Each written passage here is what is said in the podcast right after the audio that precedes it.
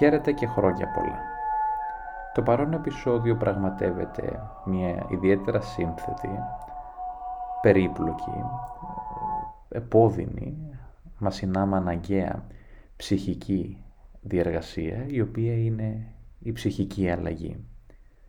Και λέω ψυχική διότι είμαι πεπισμένος ότι για να συμβεί μια οποιαδήποτε αλλαγή, πρακτική αλλαγή, στη ζωή ενός ανθρώπου, στην εξωτερική δηλαδή ζωή ενός ανθρώπου, γιατί έχουμε δύο ζωές, όπως έχω αναφέρει και σε προηγούμενα επεισόδια, μία εσωτερική ασυνείδητη ζωή και μία εξωτερική ζωή. Αλλά για να συμβεί μια οποιαδήποτε αλλαγή στην εξωτερική ζωή ενός ανθρώπου, αυτό το οποίο χρειάζεται να στελεστεί πρώτα είναι μία εσωτερική ψυχική αλλαγή. Και το παρόν podcast πραγματεύεται το εάν και κατά πόσον μπορεί ένας άνθρωπος να αλλάξει, κάποιες σκέψεις για το πώς αλλάζει ο άνθρωπος και τι προϋποθέτει μια εσωτερική ψυχική αλλαγή. Επέλεξα να μιλήσω για το, για το φαινόμενο, για την διεργασία μάλλον, για να το πω πιο σωστά, της ψυχικής αλλαγής μία ημέρα πριν την αλλαγή του χρόνου, διότι η ημέρα αυτή είναι μια ημέρα υψίστης συμβολικής σημασίας για πάρα πολλούς ανθρώπους. Είναι μια μέρα η οποία αποτελεί εφαλτήριο αλλαγών.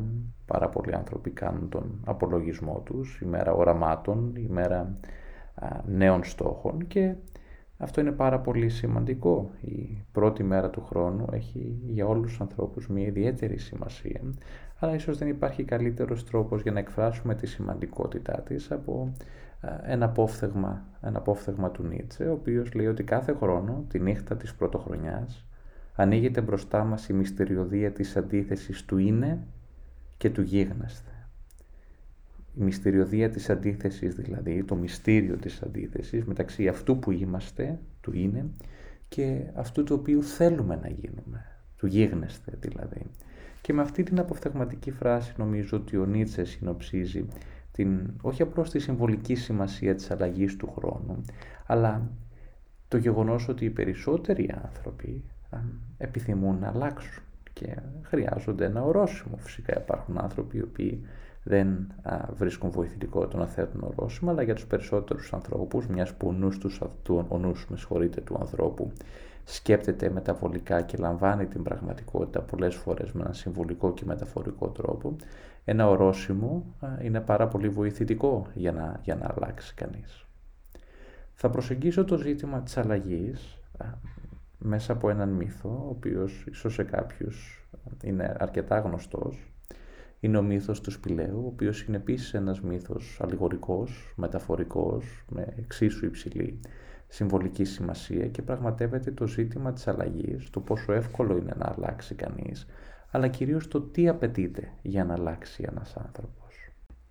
Πριν προχωρήσω ωστόσο παρακάτω, θα ήθελα να ξεκινήσω με έναν αφοριστικό συλλογισμό, με μια αφοριστική διαπίστωση, η οποία μπορεί να ακουστεί λίγο κατηγορηματική, ωστόσο δεν είναι αυτή η πρόθεσή μου, ότι η αλλαγή δεν αποτελεί κάποια πολυτέλεια, κάποια συναισθηματικού είδους πολυτέλεια, αλλά αποτελεί μια απαραίτητη ψυχική αναγκαιότητα. Και αυτό το εξέφρασαν, πέρα από τους ειδικούς ψυχικής υγείας, πάρα πολλοί φιλόσοφοι και συγκεκριμένα να θα αναφερθώ πάλι στον Νίτσε για δύο λόγους. Ο πρώτος είναι ότι τον θεωρώ περισσότερο ψυχολόγο παρά φιλόλογο και ο δεύτερος είναι ότι η φιλοσοφία του είναι πολύ πιο κοντά στην ψυχανάλυση. Άλλωστε όπως είπε ο Φρόιντ, ο Νίτσε έφτασε σε ένα τέτοιο επίπεδο αυτογνωσίας το οποίο δεν έχει φτάσει κανείς και ενδεχομένως να μπορέσει ποτέ να φτάσει κάποιο ανθρώπινο πλάσμα. Αυτό λοιπόν που έλεγε ο Νίτσε, για τον οποίο θα κάνω ένα ξεχωριστό podcast αναφορικά με τη φιλοσοφία του και ενδεχομένως να είναι το πρώτο podcast του χρόνου, έλεγε ότι μέσα σε έναν άνθρωπο υπάρχει μια εγγενή τάση, μια ενστικτόδη ορμή, την οποία ονόμασε θέληση για δύναμη. Και όταν έλεγε θέληση για δύναμη, δεν εννοούσε φυσικά δύναμη με την έννοια της εξουσίας, με την έννοια της τυραννίας, αλλά εννοούσε ουσιαστικά, τουλάχιστον όπως εγώ το αντιλαμβάνομαι, μία θέληση για αλλαγή, μία θέληση για υπέρβαση του εαυτού, μία θέληση για επέκταση του εαυτού, την οποία αργότερα ενσάρκωσε στο αριστουργηματικό του έργο για τον υπεράνθρωπο, το τάδε έφη Ζαρατούστρα, ο οποίος ο Ζαρατούστρα, ο υπεράνθρωπος, δηλαδή ενσαρκώνει ουσιαστικά το μοντέλο του ανθρώπου το οποίο έχει υπερβεί τον εαυτό του. Και η αλλαγή είναι φύση συνδεδεμένη με την υπέρβαση. Αλλά αυτό το οποίο ήθελε να, να δείξει ο Νίτσα και για το οποίο δεν θα επεκταθώ γιατί θα το κάνω σε ξεχωριστό podcast είναι ότι η αλλαγή είναι μια εξαιρετικά επώδυνη διαδικασία, είναι μια εσωτερική διαδικασία. Και ο λόγος για τον οποίο οι περισσότεροι άνθρωποι αποτυχάνουν να αλλάξουν, ειδικά όταν θέτουν τέτοια ορόσημα στην αρχή του χρόνου, είναι διότι αυτό συμβαίνει για λόγους παντοδυναμίας. Παντοδυναμίας στην οποία αποδίδουμε στον χρόνο στον, στον πανδαμάτορα χρόνο και έτσι καλλιεργείται η ελπίδα, η οποία είναι ψευδής ελπίδα, γιατί η ρεαλιστική ελπίδα βασίζεται στην πειθαρχία, βασίζεται στην θέληση, βασίζεται στην δυνατότητα για αλλαγή, ότι τα πράγματα θα αλλάξουν. Και το πρόβλημα με αυτήν την πεποίθηση, η οποία είναι άλλοτε περισσότερο και άλλοτε λιγότερο συνειδητή, ε, ότι τα πράγματα θα αλλάξουν δηλαδή με το νέο έτος, είναι ότι αποτρέπει το άτομο να προσπαθήσει ενεργά προκειμένου να αλλάξει. Και στην πραγματικότητα, κανένας παράγοντας έξω από τον εαυτό, είτε αυτό είναι ο χρόνος, είτε οτιδήποτε άλλο, δεν μπορεί να επιφέρει την οποιαδήποτε αλλαγή. Γι' αυτό λοιπόν οι Λατίνοι λέγανε χρησιμοποίησε τον χρόνο, μην τον μετράς. Και αυτό είναι που θα προσπαθήσω να κάνω εγώ, να παραθέσω ορισμένες σκέψεις εδώ για το πώς θα μπορούσε να χρησιμοποιηθεί ο χρόνος. Φυσικά αυτό δεν αποτελεί πρακτικές συμβουλές, διότι όπως έχω αναφερθεί και στο παρελθόν, το να πούμε σε έναν άνθρωπο το πώς να ζήσει τη ζωή του είναι ένα σοβαρό ψυχολογικό ατόπιμα, πέρα από μια αντιεπιστημονική τοποθέτηση, διότι ο κάθε άνθρωπος θα πρέπει να είναι ελεύθερος να αποφασίσει το πώς θα διάγει τον βίο του. Και κανένας άνθρωπος δεν έχει το ηθικό δικαίωμα να πει σε κανέναν άλλον το πώς να ζήσει. Από την άλλη, η ψυχανάλυση εξετάζει το ζήτημα της ελευθερίας από μια διαφορετική σκοπιά. Και αυτό ήταν το πλήγμα το οποίο έφερε ο Φρόιτ στον πολιτισμό όταν του είπε ότι δεν είμαστε τόσο ελεύθεροι όσο πιστεύουμε ότι είμαστε και οι πράξεις μας, οι συμπεριφορές μας κυβερνώνται από ένα μέρος του νου μας, ένα μέρος του ψυχισμού μας, όποια είναι και αν χρησιμοποιήσετε είναι το ίδιο, την οποία ονόμασε ασυνείδητο. Και αυτό το οποίο ουσιαστικά είπε ο Φρόιντ είναι ότι οι άνθρωποι, γι' αυτό το, το λέμε ότι ήταν αρκισιστικό πλήγμα, γιατί πιστεύαμε ότι ήμασταν ελεύθεροι, πιστεύαμε ότι ελέγχαμε τις ζωές μας, αλλά αυτό που είπε ο Φρόιντ είναι ότι ο άνθρωπος δεν είναι αφέντης στην ζωή του, δεν είναι κυρίαρχος της ζωής του, αλλά στην πραγματικότητα μπορεί να κατανοήσει μόνο ένα μικρό κομμάτι της ζωής του και η ζωή του κυβερνάται από αυτό το ασυνείδητο. Και δεν υπάρχει ενδεχομένως καλύτερος μύθος, ο οποίος να περιγράφει το ασυνείδητο από την αλληγορία του σπηλαίου του Πλάτωνα. Και ποιο λόγο αναφέρω τον μύθο αυτόν πριν προχωρήσω στην, σε μια σύντομη περιγραφή και επεξήγησή του. Ο λόγος τον οποίο τον αναφέρω είναι ότι για να μπορέσει να έλθει μια οποιαδήποτε αλλαγή θα πρέπει πρώτα ένας άνθρωπος να συνειδητοποιήσει ότι η ζωή του, γιατί αυτό σημαίνει αλλαγή, όπως αυτήν τη στιγμή βιώνεται δεν είναι ικανοποιητική. Ή για να προσθέσω ένα επίρρημα, το οποίο είναι επίσης σημαντικό, δεν είναι αρκετά ικανοποιητική.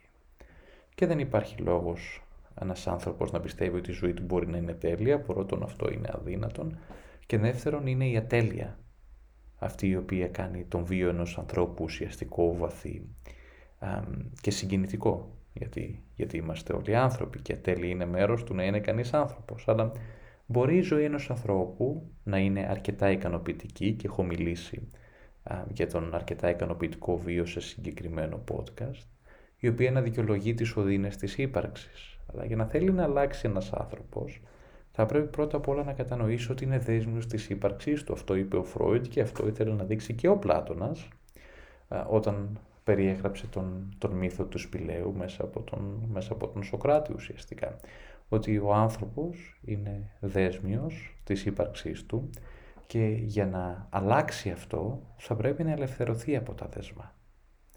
Θα πρέπει να φύγει από το σκοτάδι, να μετακινηθεί προς το φως και αυτό δεν είναι μία απλή και σύνθετη διαδικασία. Αλλά είναι μία διαδικασία εξαιρετικά επώδυνη η οποία απαιτεί σθένος και κουράγιο.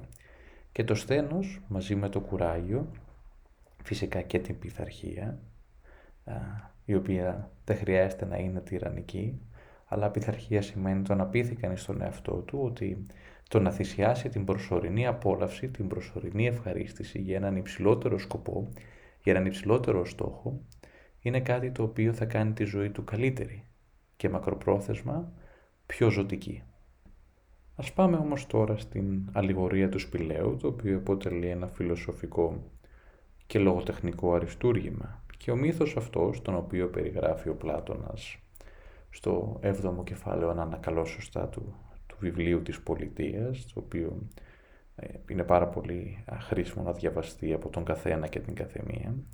Ο μύθος λοιπόν διηγείται πως ένας μακρύς διάδρομος καταλήγει σε ένα βαθύ σκοτεινό σπήλαιο το οποίο βρίσκεται κάτω από τη γη και μέσα στο σπήλαιο αυτό βρίσκονται από την παιδική τους ηλικία πολλοί άνθρωποι αλυσοδεμένοι σε αλλεπάλληλες σειρές με έναν τρόπο τέτοιον ώστε να μπορούν να βλέπουν μόνο μπροστά στον τοίχο της σπηλιάς. Οι, οι δεσμότες, όπως τους περιγράφει ο Πλάτωνας, δεν μπορούν να κοιτάξουν ούτε πίσω, ούτε δεξιά, αλλά ούτε και αριστερά. Δεν μπορούν να δουν ούτε τους εαυτούς τους και σε αυτήν την κατάσταση βρίσκονται σε όλη τους τη ζωή. Πίσω ακριβώς από τους δεσμότες βρίσκεται μία αναμένη φωτιά και μπροστά από τη φωτιά και πίσω από τις πλάτες τους περνοδιαβαίνουν με ταχύτητα άνθρωποι οι οποίοι μεταφέρουν διάφορα αντικείμενα των οποίων μόνο τις σκιές μπορούν να δουν οι δεσμότες οι οποίες προβάλλονται στον τοίχο που είναι ακριβώς μπροστά τους εξαιτίας της λάμψης που παρέχει η φωτιά και το μόνο το οποίο μπορούν να ακούσουν είναι ηχό από τις φωνές τους. Επειδή λοιπόν οι δεσμότες αυτοί σε ολόκληρη τη ζωή τους τα μόνα πράγματα τα οποία έχουν δει είναι οι σκιές των πραγμάτων ουσιαστικά και όχι τα ίδια τα πράγματα, έχουν την αίσθηση ότι οι σκιές που βλέπουν είναι τα πράγματα αυτά καθεαυτά. Και αυτό το οποίο ισχυρίστηκε ουσιαστικά ο, ο Σοκράτης, ο Πλάτωνας, ή ενδεχομένως να είναι και το ίδιο, είναι ότι εάν κάποιος από τους αλυσοδεμένους ανθρώπους τους σπηλαίου κατορθώσει να ανέβει πάνω στη γη, κάτω από το φως του ηλίου, θα δει τα πράγματα όπως αυτά είναι στην πραγματικότητα, θα καταλάβει την πλάνη στην οποία ζούσε όσο ήταν κάτω στη γη και τότε θα αντιληφθεί ότι οι σύντροφοι του, οι άλλοι δηλαδή δεσμότες που εξακολουθούν να βρίσκονται αλυσοδεμένοι στο σπήλο, είναι βυθισμένοι μέσα στις ψευδεστήσεις. Για να το πετύχουν όμως αυτό, συνεχίζει ο Πλάτωνας, θα πρέπει οι δεσμότες να απελευθερωθούν, να αποδεσμευθούν από τις αλυσίδες τους. Και οι αλυσίδες αυτές θεώρησε ότι συμβολίζουν τις ψευδεστήσεις, τις αυταπάτες μέσα στις οποίες οι άνθρωποι ζουν καθημερινά και οι οποίες υποχρεώνουν τους ανθρώπους να παρατηρούν μόνο τα, τα πατηλά είδωλα των ιδεών και όχι τα πράγματα όπως, όπως αυτά είναι καθεαυτά. Ποια είναι λοιπόν η μεταφορική σημασία του μύθου; Πρώτα απ' όλα αυτό το οποίο περιγράφει ο Πλάτωνας είναι μια ομάδα ανθρώπων η οποία είναι αλυσοδεμένη σε ένα σκοτεινό σύνολο και το μόνο το οποίο μπορούν να δουν αυτοί οι άνθρωποι είναι οι σκιές των πραγμάτων, είναι οι σκιές της πραγματικότητας και οι άνθρωποι αυτοί είναι δέσμοι της ύπαρξης και πόσοι άνθρωποι σήμερα είναι ακριβώς όπως οι δεσμότες του Πλάτωνα. Άνθρωποι δηλαδή οι οποίοι αισθάνονται αβοήθητοι, μεταφορικά μιλώντας αλυσοδεμένοι, δέσμοι δηλαδή της ύπαρξής τους και κάθε φορά που θέλουν να τρέξουν μακριά από αυτή την ύπαρξη, κάθε φορά που θέλουν να γίνουν δραπέτες της ύπαρξης, τρέχουν μαζί τους και οι αλυσίδες. Και δεν μπορούν να αλλάξουν, γιατί είναι η μόνη πραγματικότητα την οποία γνωρίζουν οι σκιές, μιλάω μεταφορικά και συμβολικά, είναι τα μόνα πράγματα τα οποία γνωρίζουν, η μόνη πραγματικότητα την οποία κατανοούν και είναι πάρα πολύ δύσκολο να, να βιώσουν μια διαφορετική πραγματικότητα. Και ενώ συνειδητά κάποιοι άνθρωποι επιμένουν ότι θέλουν να αλλάξουν, στην πραγματικότητα ασυνείδητα κάνουν ό,τι περνάει από το χέρι τους για να αποφύγουν αυτήν την αλλαγή. Και γιατί οι άνθρωποι θέλουν να αποφύγουν την αλλαγή; Θέλουν να την αποφύγουν γιατί η αλλαγή είναι εξαιρετικά επώδυνη.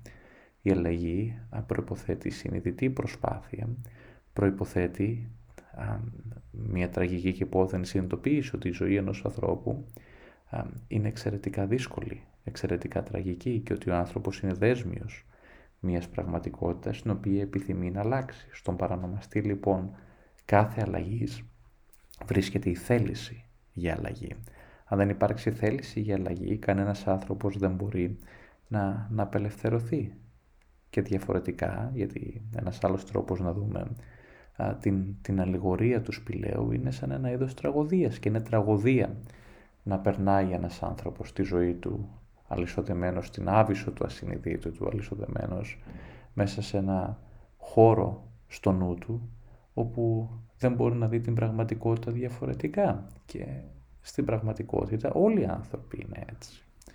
Έχω ασθενείς γυναίκες οι οποίες βρίσκονται σε εξαιρετικά δυσμενείς συνθήκες και σε πολύ κακοποιητικές σχέσεις όπου πολλές φορές υπάρχει και σωματική βία και πολλές από αυτές τις ασθενείς δεν θέλουν να φύγουν και γιατί δεν θέλει ένας άνθρωπος να φύγει από μια τόσο κακοποιητική σχέση; Γιατί αφενός είναι δύσκολο η εναλλακτική είναι να βαδίσει προς το άγνωστο, το οποίο είναι πολύ πιο τρομακτικό όσο οξύμορο και παράδοξο και αν ακούγεται από το να μείνει σε μια κακοποιητική σχέση.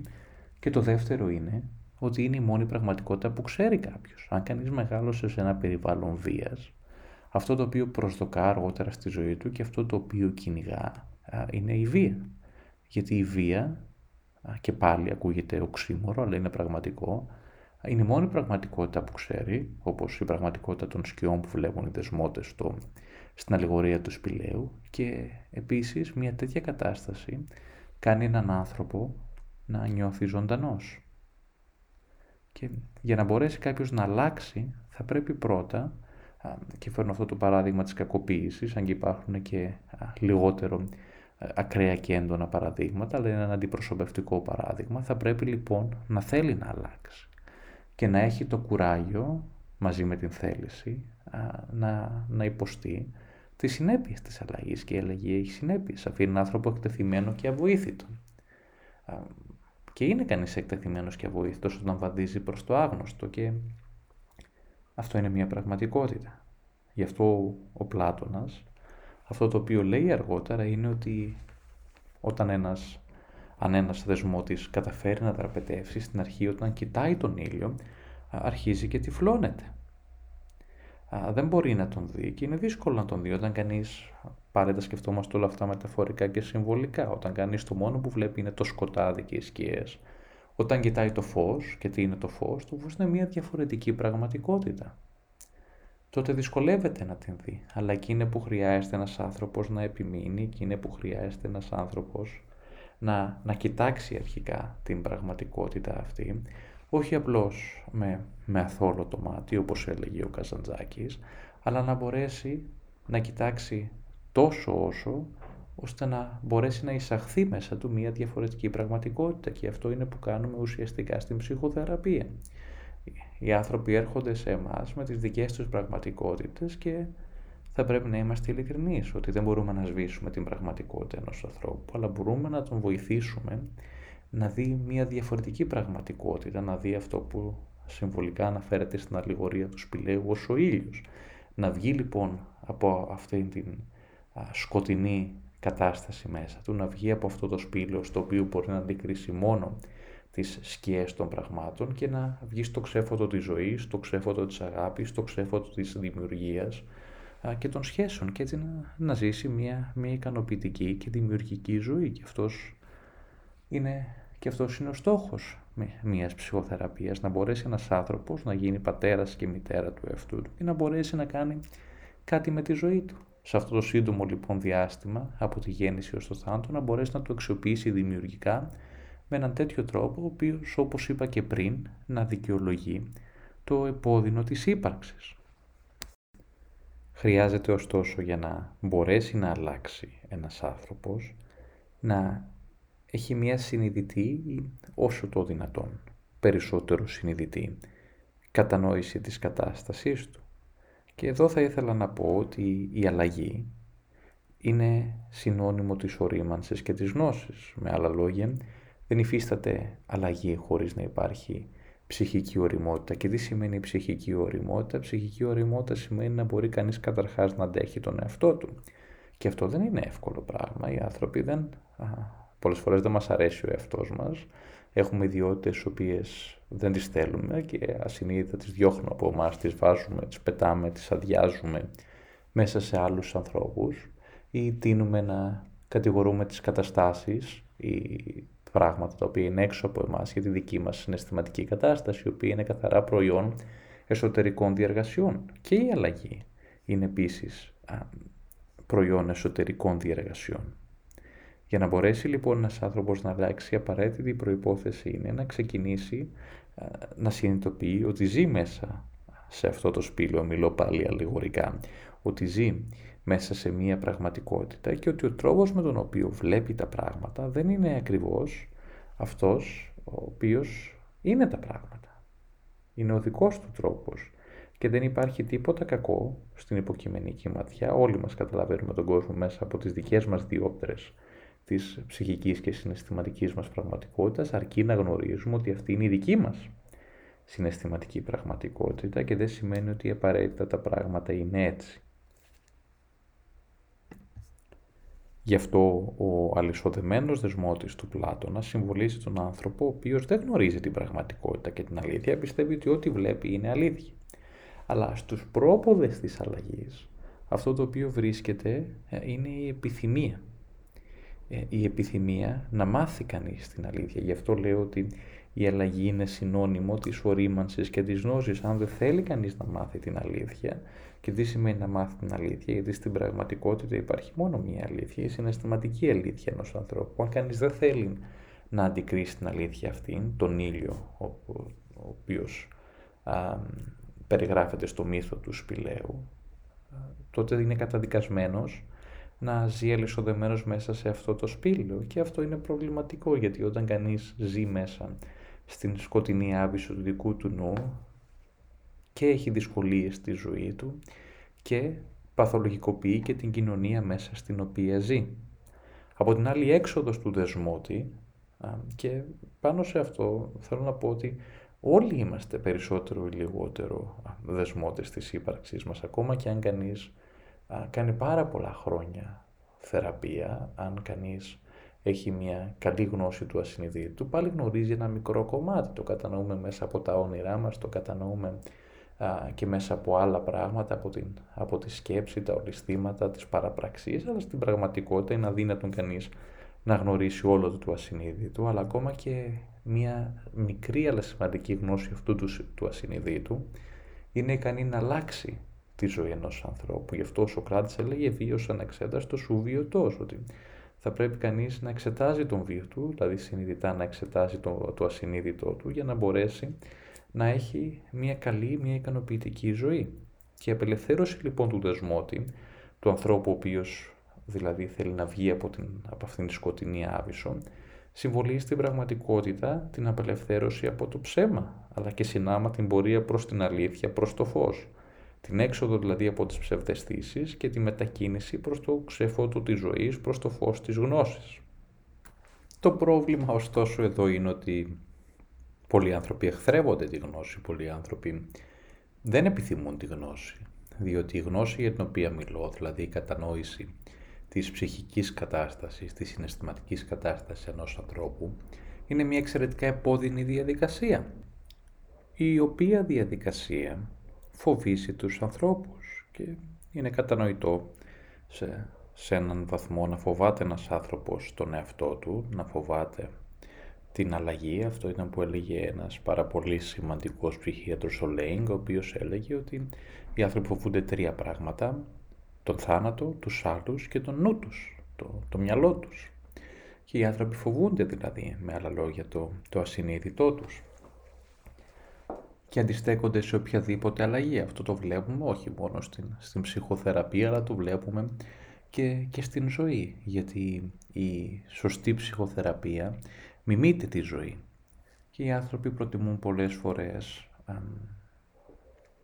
τις περισσότερες φορές για να είμαι ειλικρινής, να επαναλαμβάνουν με την ευχή ότι τα πράγματα θα αλλάξουν, δηλαδή όταν κανείς μπαίνει συχνά σε καταστροφικές σχέσεις. Αυτό για παράδειγμα το κάνει γιατί αφενός αυτή είναι η μόνη πραγματικότητα όπως εξήγησα και πριν η οποία γνωρίζει, αλλά γιατί υπάρχει και επίσης η ασυνείδητη ευχή ότι αυτή είναι η φορά τα πράγματα θα αλλάξουν, αλλά τα πράγματα δεν αλλάζουν από μόνα τους, όπως το να πει κανείς ότι το 2023 για παράδειγμα θα είναι μια καλή χρονιά, αυτή η πεποίθηση δεν αλλάζει την χρονιά, είναι οι εσωτερικές διαδικασίες που αλλάζουν τα πράγματα και όχι οι ευχές. Αυτό όμως που είναι εξαιρετικά επίπονο, εξαιρετικά δυσάρεστο και είναι μια κοπιώδης εργασία είναι η επεξεργασία η οποία οδηγεί σε απόκτηση της γνώσης που σημαίνει σε καλύτερη κατανόηση του εαυτού. Και η κατανόηση αυτή του εαυτού περιγράφεται από τον Πλάτωνα μέσα από τον πόνο αλληγορικά, τον οποίο νιώθει ουσιαστικά ο, ο δεσμότης, ο οποίος βγαίνει στον πάνω κόσμο, εξέρχεται από το σπήλαιο, αντικρίζει τον ήλιο και τα μάτια του πονάνε. Και αυτό το οποίο ήθελε να δείξει ο Πλάτωνας με αυτό, κατά τη δική μου τουλάχιστον άποψη, είναι το πόσο επώδυνο είναι να αντικρίσει κανείς την αλήθεια. Και θα δώσω ένα παράδειγμα, μια,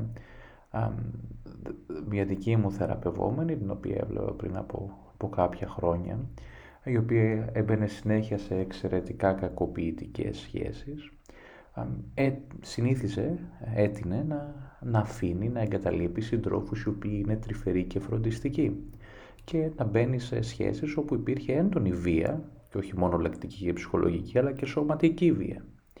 Και μπορεί κανείς εύλογα να αναρωτηθεί για ποιο λόγο ένας άνθρωπος αποστρέφεται τη φροντίδα. Και ο λόγος για το οποίο το έκανε αυτό ήταν γιατί η φροντίδα ήταν ξένη προς την ίδια. Όταν ένας άνθρωπος μεγαλώνει, όπως είχε μεγαλώσει και η ίδια σε ένα εξαιρετικά τραυματικό και βίο οικογενειακό περιβάλλον, το μόνο πράγμα που ξέρει είναι η βία. Και αργότερα αυτό είναι που προσδοκά και αναζητά στη ζωή και οτιδήποτε άλλο, ακόμα και αν αυτό το άλλο είναι εξαιρετικά τρυφερό ή φροντιστικό, φαντάζει απειλητικό. Είναι σαν τον πόνο που νιώθει ο, ο δεσμότης, ο οποίος βγαίνει και αντικρίζει τον ήλιο. Και μετά από, από χρόνια στην θεραπεία, μπόρεσε σιγά σιγά να, να αρχίζει να κοιτάζει αυτόν τον ήλιο, επανέρχομαι στην, στην ρίση του Καζατζάκη, όλο ένα και περισσότερο, περισσότερο θόλο το μάτι. Άρχισε δηλαδή να φιλοξενεί και μέσα της μια, μια διαφορετική πραγματικότητα, η οποία πραγματικότητα ήταν ότι δεν είναι όλοι οι άνθρωποι κακοποιητικοί, γιατί όταν έβλεπε έναν σύντροφο ή έναν ενδυνάμει σύντροφο, ο οποίος φαίνονταν φροντιστικός, αυτό το οποίο φοβόταν είναι ότι θα καταλήξει να είναι κακοποιητικός ή ότι κάτι πάει λάθος. Και βαθιά μέσα της φυσικά αισθανόταν ότι δεν άξιζε την φροντίδα και γι' αυτόν τον λόγο εγκατέλειπε τον, τον σύντροφο αυτόν. Και μέσα από την επεξεργασία πολλών πραγμάτων τα οποία είναι περίπλοκο να αναφέρω τώρα μπόρεσε να, να, να μπορεί να σχετίζεται και να αντικρίζει μια πολύ διαφορετική πραγματικότητα, μια λιγότερο κακοποιητική μια λιγότερο α, καταδιοκτική πραγματικότητα. Και αυτή είναι η κορονίδα της, της ψυχικής αλλαγής, η ικανότητα να μπορεί ένας άνθρωπος να φιλοξενεί μέσα του και μια διαφορετική πραγματικότητα, γιατί για να μπορέσει κανείς να αλλάξει θα πρέπει πρώτα απ' όλα να μπορεί να αντέξει τον εαυτό του, να μπορεί να αντέχει τις αδυναμίες του, να επιθυμεί να αλλάξει ορισμένα πράγματα, αλλά το να αλλάξει δεν σημαίνει ότι θα πρέπει να φύγει, να εγκαταλείψει τον εαυτό του, αλλά να μπορεί να, να αντέξει τις, τις αδυναμίες αυτές. Και το ηρωνικό είναι ότι όταν κανείς αρχίζει και αντέχει τις αδυναμίες του, τότε αυτές οι αδυναμίες αρχίζουν να αποτελούν όλο ένα και λιγότερο πρόβλημα και αρχίζουν να επεμβαίνουν όλο ένα και λιγότερο στη ζωή ενός ανθρώπου, ενώ όσο προσπαθεί να φύγει, είναι σαν αυτό που είπα πριν, να δραπετεύσει ο δεσμός της από τις αλυσίδες του, τόσο τρέχουν και οι αλυσίδες πίσω από αυτόν. Γι' αυτό είναι αναγκαίο ένας άνθρωπος να μπορεί να έχει μια ειλικρινή συζήτηση με τον εαυτό του. Μια συζήτηση μέσα από την οποία να μπορεί να κατανοήσει τι είναι αυτό το οποίο θέλει να αλλάξει και κυρίως το γιατί επιθυμεί να το αλλάξει και ένας άνθρωπος ο οποίος μπορεί να κατανοήσει το γιατί αντιγράφοντας τον υπερβόρειο φιλόσοφο μπορεί σχεδόν να αντέξει το οποιοδήποτε πώς και το πώς δεν είναι πρόβλημα, ο τρόπος δεν είναι ποτέ το πρόβλημα.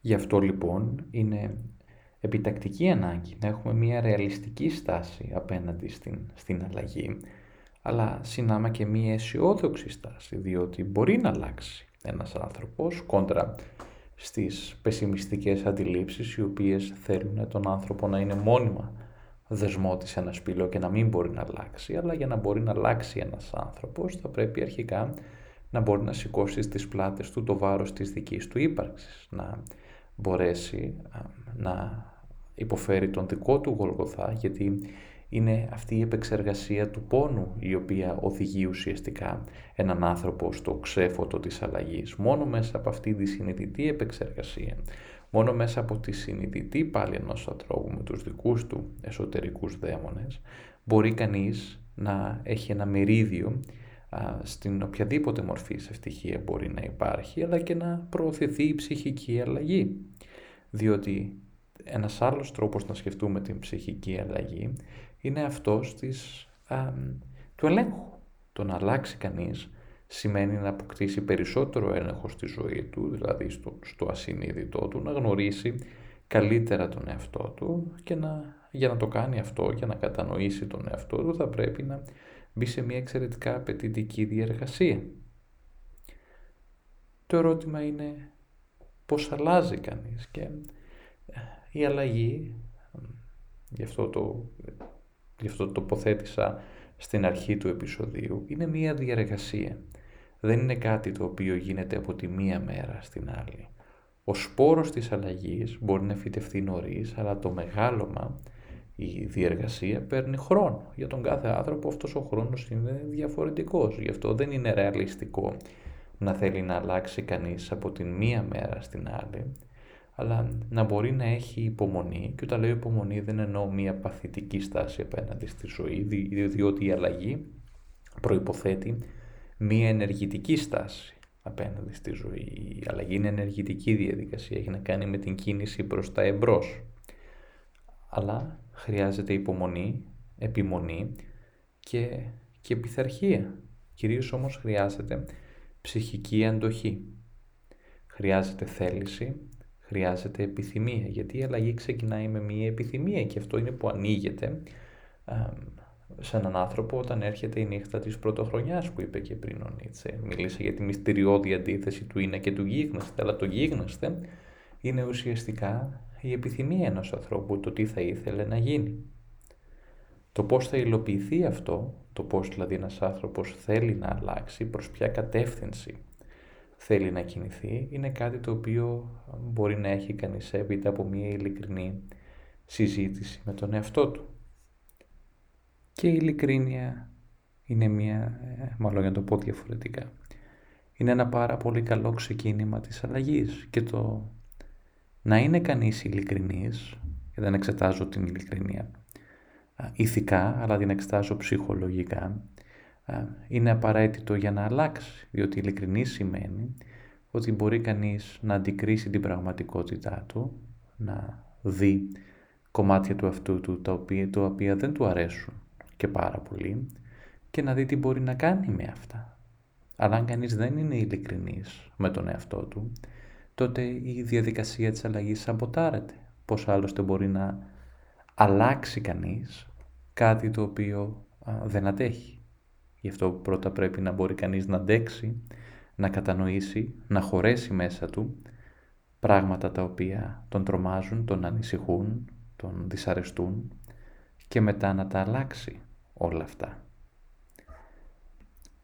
Διότι το να βρίσκεται κανείς απλώς σε μια δυσμενή συνθήκη, σε μια δύσκολη πραγματικότητα, δεν είναι αρκετό, δεν αρκεί δηλαδή για να το κινητοποιήσει, να προσπαθήσει να αλλάξει και στην πραγματικότητα οι καταστάσεις αυτές δημιουργούν αυτό το οποίο ονομάζουμε στην, στην ψυχολογία δευτερογενές όφελος, δηλαδή χρησιμοποιούνται από το άτομο προκειμένου να αποφύγει τις ευθύνες της ζωής και κυρίως την ευθύνη του εαυτού του, αλλά δεν μπορεί να υπάρξει καμία αλλαγή χωρίς να υπάρξει πρώτα ευθύνη απέναντι στον εαυτό. Και η ευθύνη απέναντι στον εαυτό, το οποίο είναι επίσης συνώνυμο της ψυχικής ορίμανσης, είναι μία από τις μεγαλύτερες αρετές τις οποίες μπορεί να αναπτύξει ένας άνθρωπος.